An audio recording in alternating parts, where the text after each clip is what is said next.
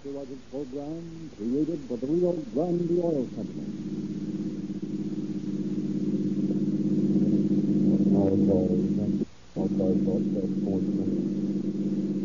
A hold up and murder at 90 Vermont. Two bandits. Number one died in 23 years. Has black hair, a medium height, wearing a dark suit. Number two, blonde, medium height, also wearing a dark suit. Are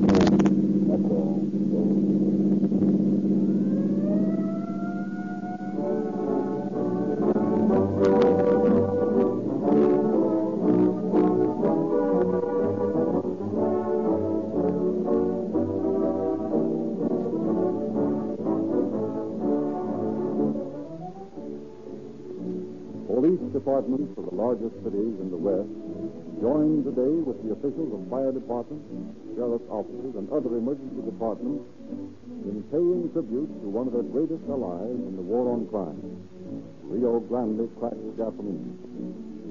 For it is this outstanding brand, more than any other, which enables radio police cars to answer your call for help within two minutes, which feeds fire engines at breakneck speed through city streets, which saves precious seconds as an ambulance rushes to rescue. In appreciation of the important part Rio Grande cracked gasoline plays in their daily work, police officials open their confidential files so that you, who are also users of Rio Grande cracked gasoline, can hear on calling all cars the truth about crime. Appreciation of the improved performance and the outstanding economy afforded by Rio Grande cracked gasoline, officials of a score of cities and counties have again awarded yearly contracts to Rio Grande, specifying cracked gasoline exclusively to power the finest and fastest cars on the roads today. If you who listen to Calling All Cars enjoy this program, we ask that you show your appreciation by driving into your neighborhood independent station and saying, Give me Rio Grande crack. The same gasoline the police cars use.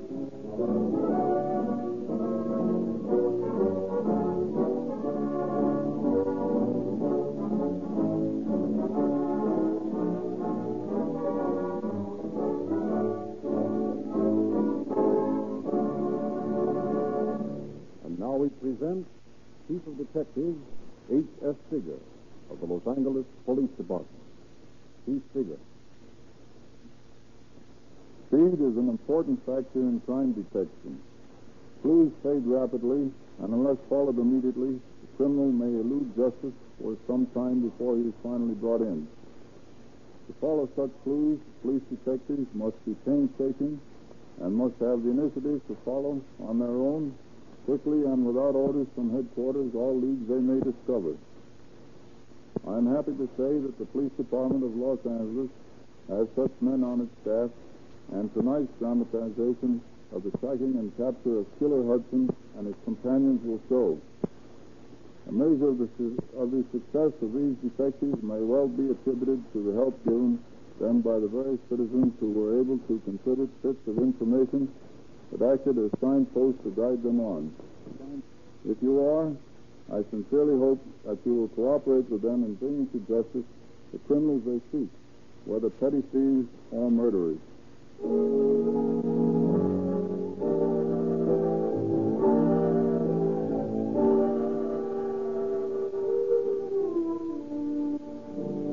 A few nights before Christmas, three years ago, Alfred Kahn, the proprietor of a malt and bottle supply store on South Vermont Avenue, was preparing to close up shop when a pair of young men walked into the place. Oh. Oh, good evening, boys. Anything I can do for you? Don't make no noise. We want the dough. Hand it over. Well, well, well, what do you fellas trying to pull? Yeah, don't you understand English? This is a holdup. See this gap? We mean business. Where's that dough? Sir, I, I tell you, I, I haven't any money. The business ain't so good these days. I ain't taking in much. All right, shut up. There's the cash just about Go through it. I'll take care of this guy. Okay. Now, you'll get back there in the washroom. Look here, boys. I ain't got no money here. I swear. Shut up. I, Get in there and stay there. Listen, you, I ain't joking. You stay in there or I'll blow your head off. How about it, Bob? I got all the answers. Okay, let's cram. There's no way to lock that door from the outside.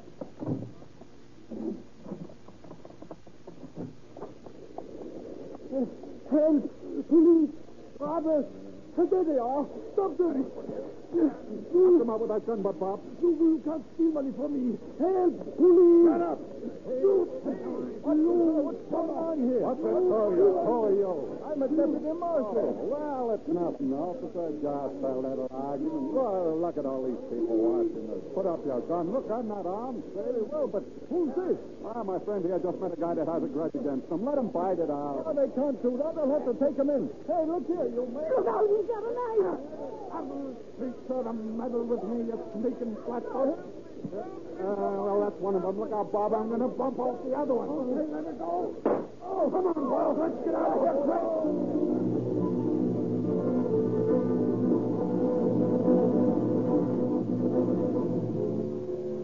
It's a matter of moments, almost seconds, before a police radio car has arrived at the scene of the crime. Detective Lieutenant Frank E. Ryan, on his way home for dinner, seeing the crowd park his car and investigate. Oh, Ricky, what's trouble? Traffic accident? Not this time, Frank. It's murder. One man stabbed to death and another shot. A holdup. Oh, nice mess, isn't it? I, I saw the whole thing, officer. You did? I heard that young fellow tell the officer to put his gun away and tell him that he wasn't armed. It was murder, all right. Will you please give this officer over here your name and address? Oh, yes, I'd, I'd be glad Do you think you could recognize these men if you saw them again? Oh, I'd recognize that black-haired one anywhere. I'll never Uh-huh. forget those terrible eyes of his. He looked like a madman, I tell you. Well, Frank, here are a couple of clues. Hmm, revolver. Old style Iver Johnson, huh? That's right. And this one's even better. Well, billfold? Any identification in it? Yeah, a receipt for a radio sold to a William Arrington who lives on South Bixby Street. Fine. I'm going to run that one down right now.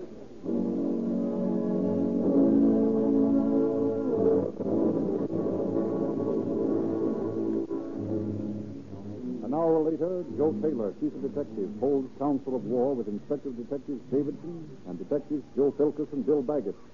This doesn't look like an amateur's job to me. The fact that these fellows would commit murder rather than submit to arrest shows they couldn't stand a pinch. Now, it's my guess that they've done time somewhere before this. And from what all the witnesses say, they are plenty tough. Now, if you run across them, boys, I don't want you to take any chances. Be ready for trouble. Oh, hello, Frank. Oh, Steve. How'd you make out on that South Bixby Street address? I didn't. The manager of the apartment house says there's never been anyone called Arrington live there since he took the place over six years ago. That's a bad break. If those birds aren't rounded up tonight, we won't have a chance in a thousand of finding them. Maybe the fingerprints in that billfold and gun have made something. I'll call Barlow. Hello, Barlow. Taylor speaking. Get any prints from that billfold or revolver? Oh, yeah? Okay. Goodbye. Prints were too smudged to do any good. It's like the cards are stacked against us in this deal. No. Wait a minute. Let me see the receipt for that radio. Hmm? Oh, yeah. Here, Chief. Hmm. The Great Western Furniture Company. Now listen, Baggett. Take this receipt and go down there. Find out who that radio was sold to and what address it was delivered to. Yeah, but that place is probably closed. Well, there'll be a night watchman around there. Talk to him. Get to the man who sold that radio. We've got to get this thing tonight.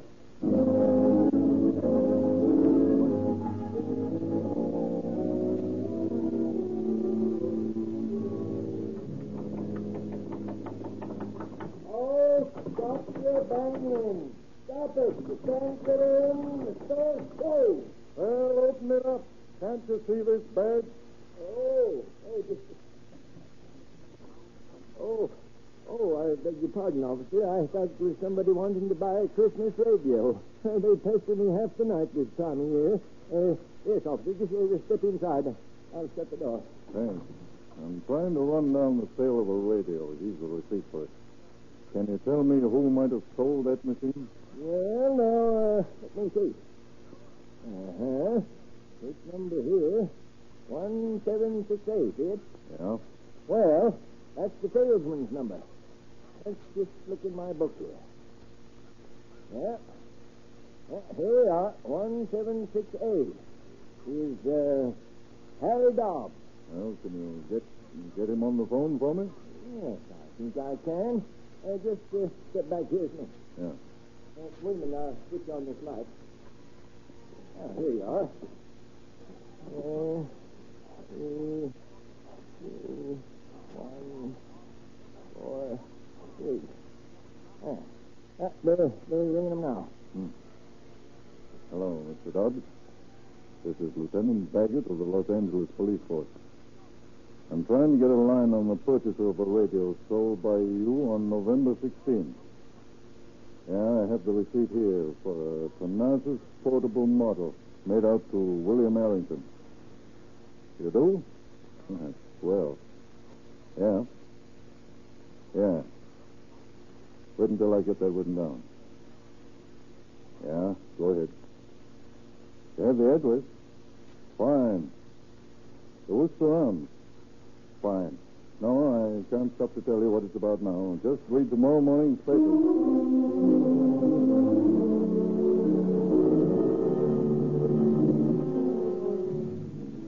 In a very few moments, the detectives are interviewing the landlady at Worcester apartment. Well, there's nobody but the name of Arrington lives here. Are you sure of that, ma'am? Yes, but may have lived here before. You see, I just took the house over two weeks ago. Oh, well, who was the landlady before you? Mrs. Rudolph Spang. And where does she live? Well, now let's see. Oh, yes. She's at the Orange Hill apartment house now. Orange Hill Apartments. That's fine. Come on, boys. We're going to interview Mrs.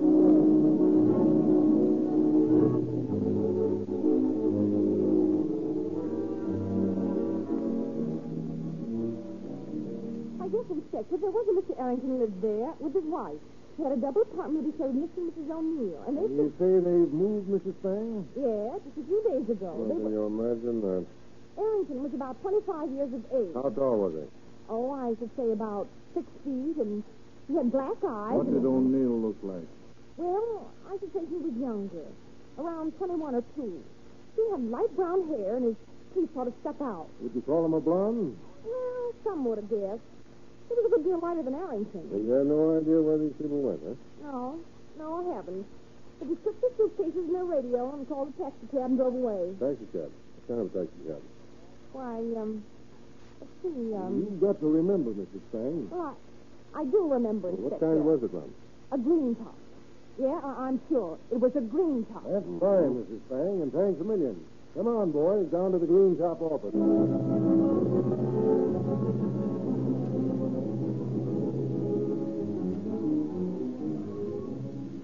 Very short time, the driver who called for Arrington and O'Neill and their wives is located and faces the questioning detective.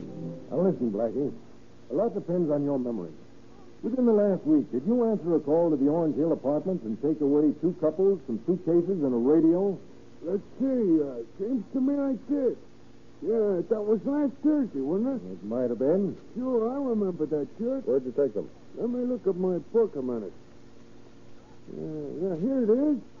They went to the Shropshire Apartments on West Sixth Street.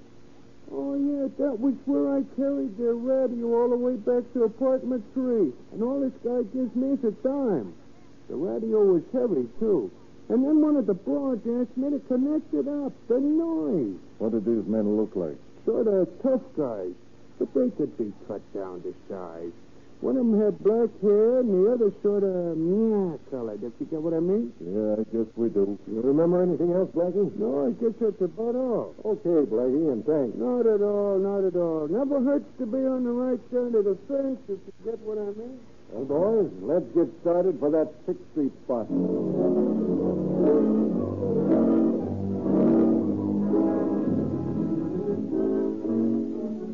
Relentlessly following each meager clue, the detectives arrived at the Shropshire apartments on 6th Street. Yeah, it's almost 11 o'clock. You suppose this is one of those places where they lock the doors after 10? I hadn't thought about that. Huh, it is. Hmm, no. You'll have to ring the bell. No, wait a minute. That might spill the beans. We've got to get in there. Listen, you fellows wait here. I'll see if I can get in the back way. Okay. Ryan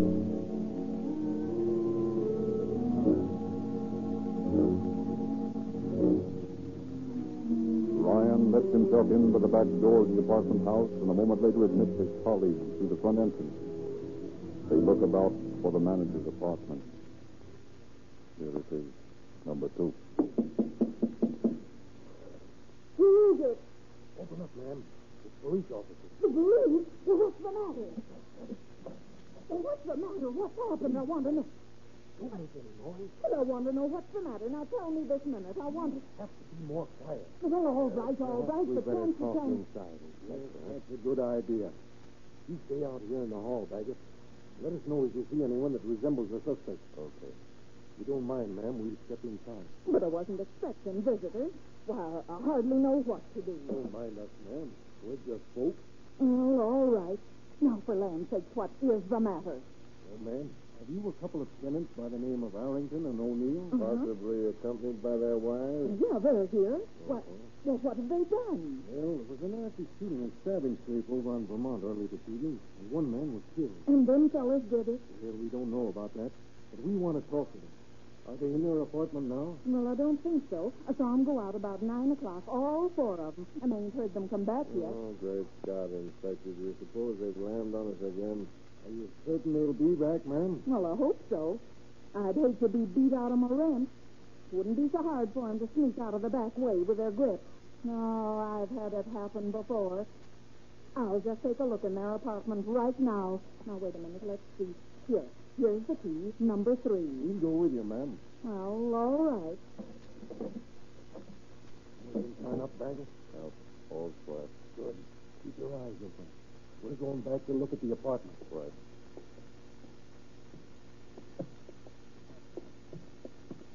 Here. Here we are now. Number three. Wait, I'll, I'll knock first. Your toes, Frank. I am.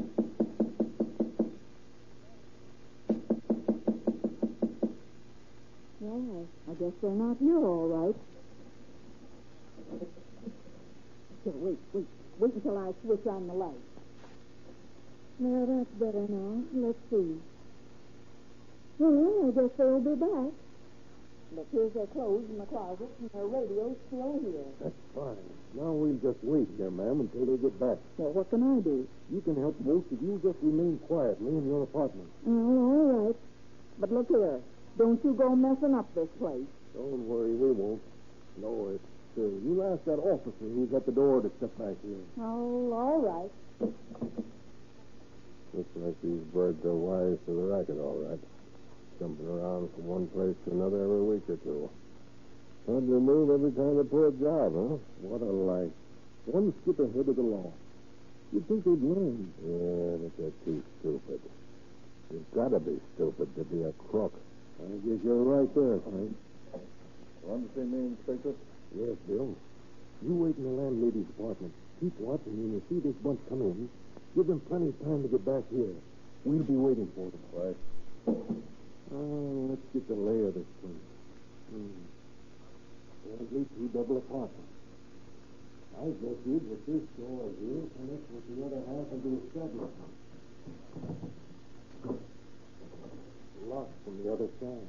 Well, then they might come in from the other apartment, huh? You might. Yeah. Uh, let me get at that lock. I think I can pick it open. Might just as well have something to do while we're waiting.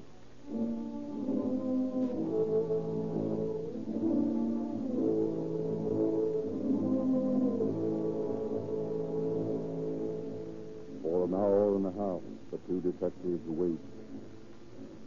And then, at half past midnight, they hear footsteps. Exchanging a meaningful glance, they draw their guns.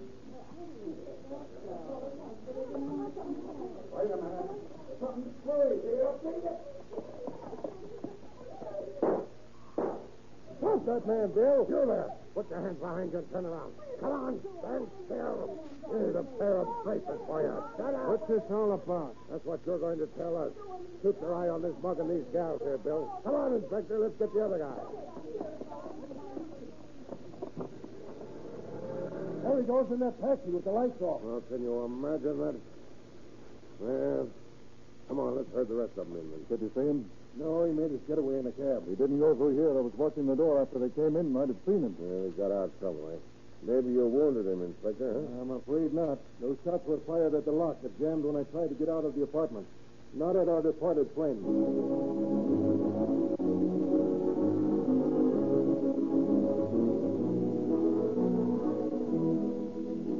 Although O'Neill readily admits his identity, he denies all knowledge of or complicity in the murder of the young Deputy Marshal or shooting of Albert Kahn.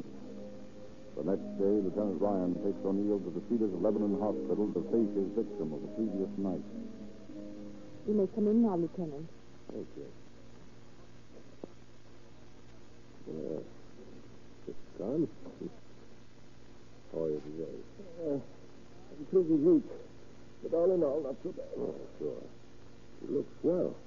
they say you'll be out of here in no time. I hope so. Who's this Mitchell? Aha, the robber. So you've caught them. Good business it is, Lieutenant. This, uh, this is the man that tells you up then, huh? Uh, uh, that's one of them. He tried to kill me. But it was the Black Heaven that shot me. The guy's screwy. I never seen him before in my life. You, you, you tried to deny it. You little puppy. If I, if I was there, Oh, Mr. Kahn, you must be quiet. You'd better go, Lieutenant. Very well. Come on, O'Neill.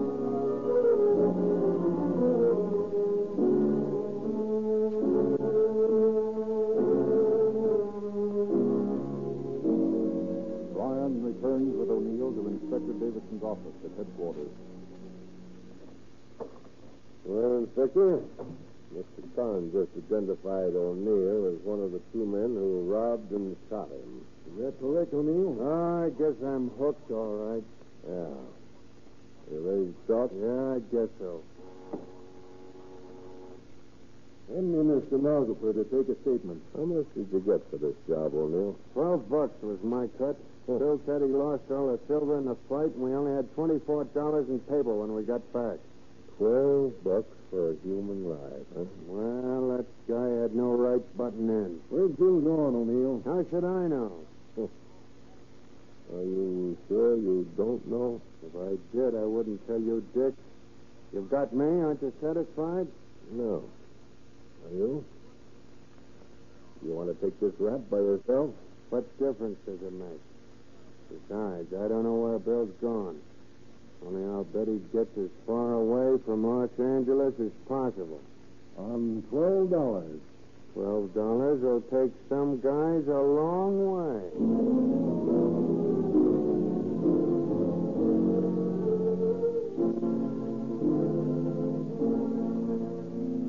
O'Neill is booked on a charge of suspicion of murder. His wife and Arrington's girlfriend are held two days as material witnesses, but when they convince the police that they know nothing about the case, they are released. With only O'Neill in custody, the work of the police is but half finished. Ryan ponders ways and means of arriving at a complete solution of the crime. Inspector, I'm convinced that this other man, Harrington or Bill or whatever his name is, has a criminal record. Yes, but how are you going to locate him with nothing more than an eyewitness description? Well, there is a way. It may take years. What's that? I'm going to start with the mug books of the holdup men, and I'm going to ask those witnesses one by one to go through them with me until we find the man we want. Go to it.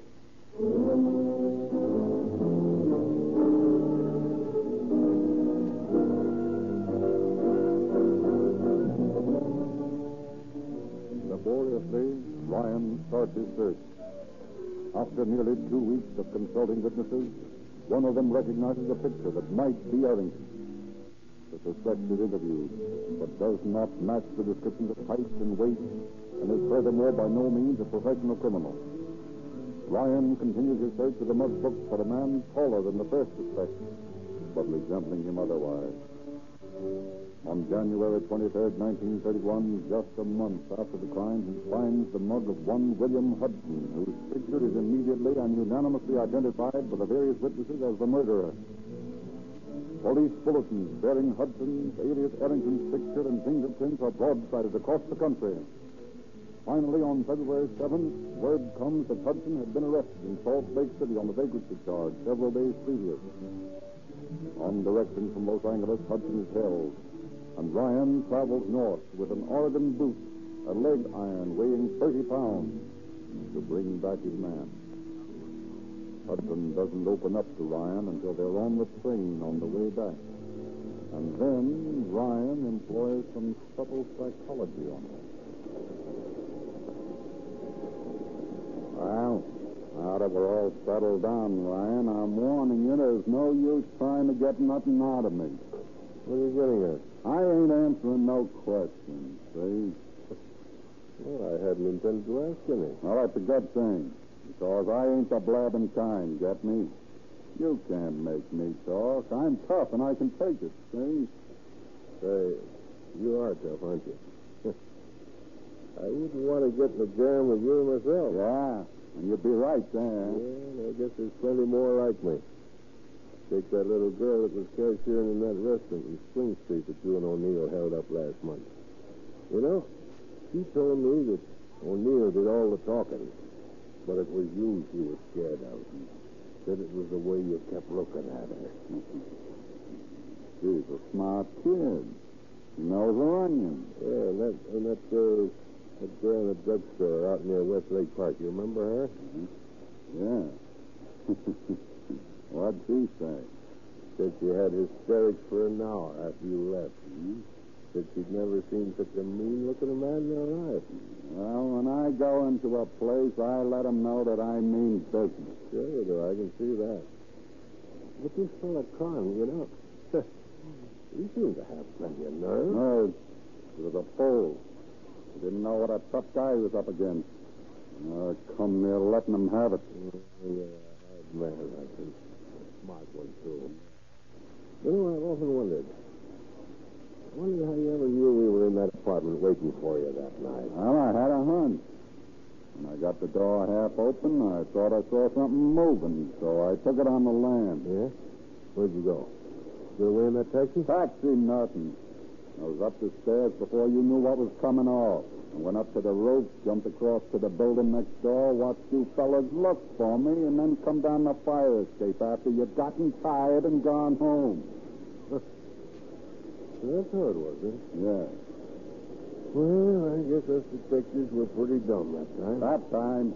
Was there any time when you wasn't dumb? Well, I, uh, I can't seem to remember, Hudson, but, uh, you know, it's you that's wearing the Oregon boots on the mistaken. Well, well, that's just cause I slipped up. I shouldn't have come by way of Salt Lake City where to pick up the ba- bag. Well, that's one way of explaining it. Hey. Hey, tell me, Ryan. Did anyone ever get away with one of those Oregon boots locked on them? Let me see. Uh, yeah. Yeah, I believe there was a case four or five years ago up in Idaho. Fella got away, and they didn't find him until three years later. Well, how did he get the boot off? He didn't.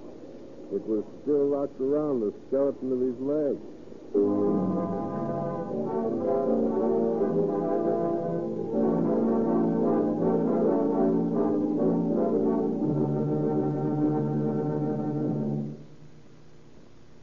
Both of these men were brought before justice to answer for their crimes, which they did in full on October the 2nd, 1931, when they were hanged in Folsom Prison. Thank you.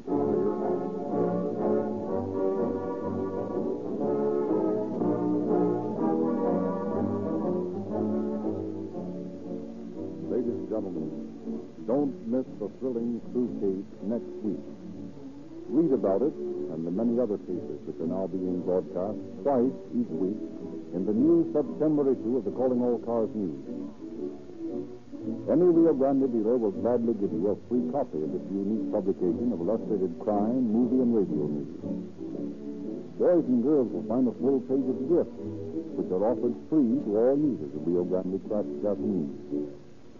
Every time you purchase gasoline, you help some youngster get a junior detective outfit by merely specifying Rio Grande crack.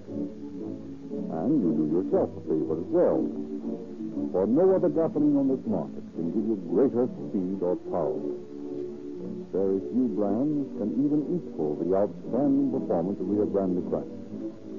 It costs no more to get the only gasoline that gives you police car performance. Rio Grande dealers, all of them independent merchants, unite in recommending Sinclair motor oil to their customers. From practical experience, they have learned the folly of using oils that contain wax and useless petroleum jelly. At last, they have de-waxed, de-jellied oils made by Sinclair, which cost only 25 cents and 30 cents a quart in steel cans. Every Rio Grande dealer urges you to use Sinclair motor oil because you can unqualifiedly guarantee that it will never fail to lubricate your motor correctly.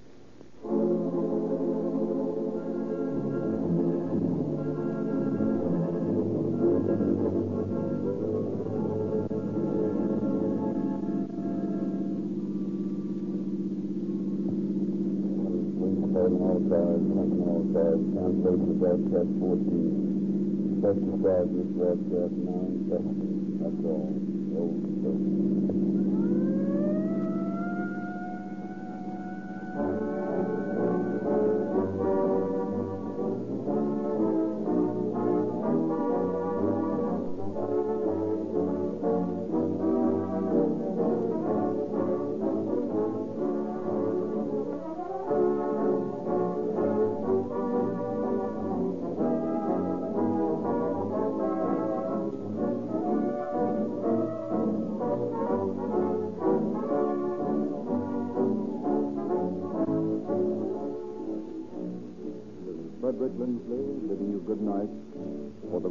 for the Oil Company.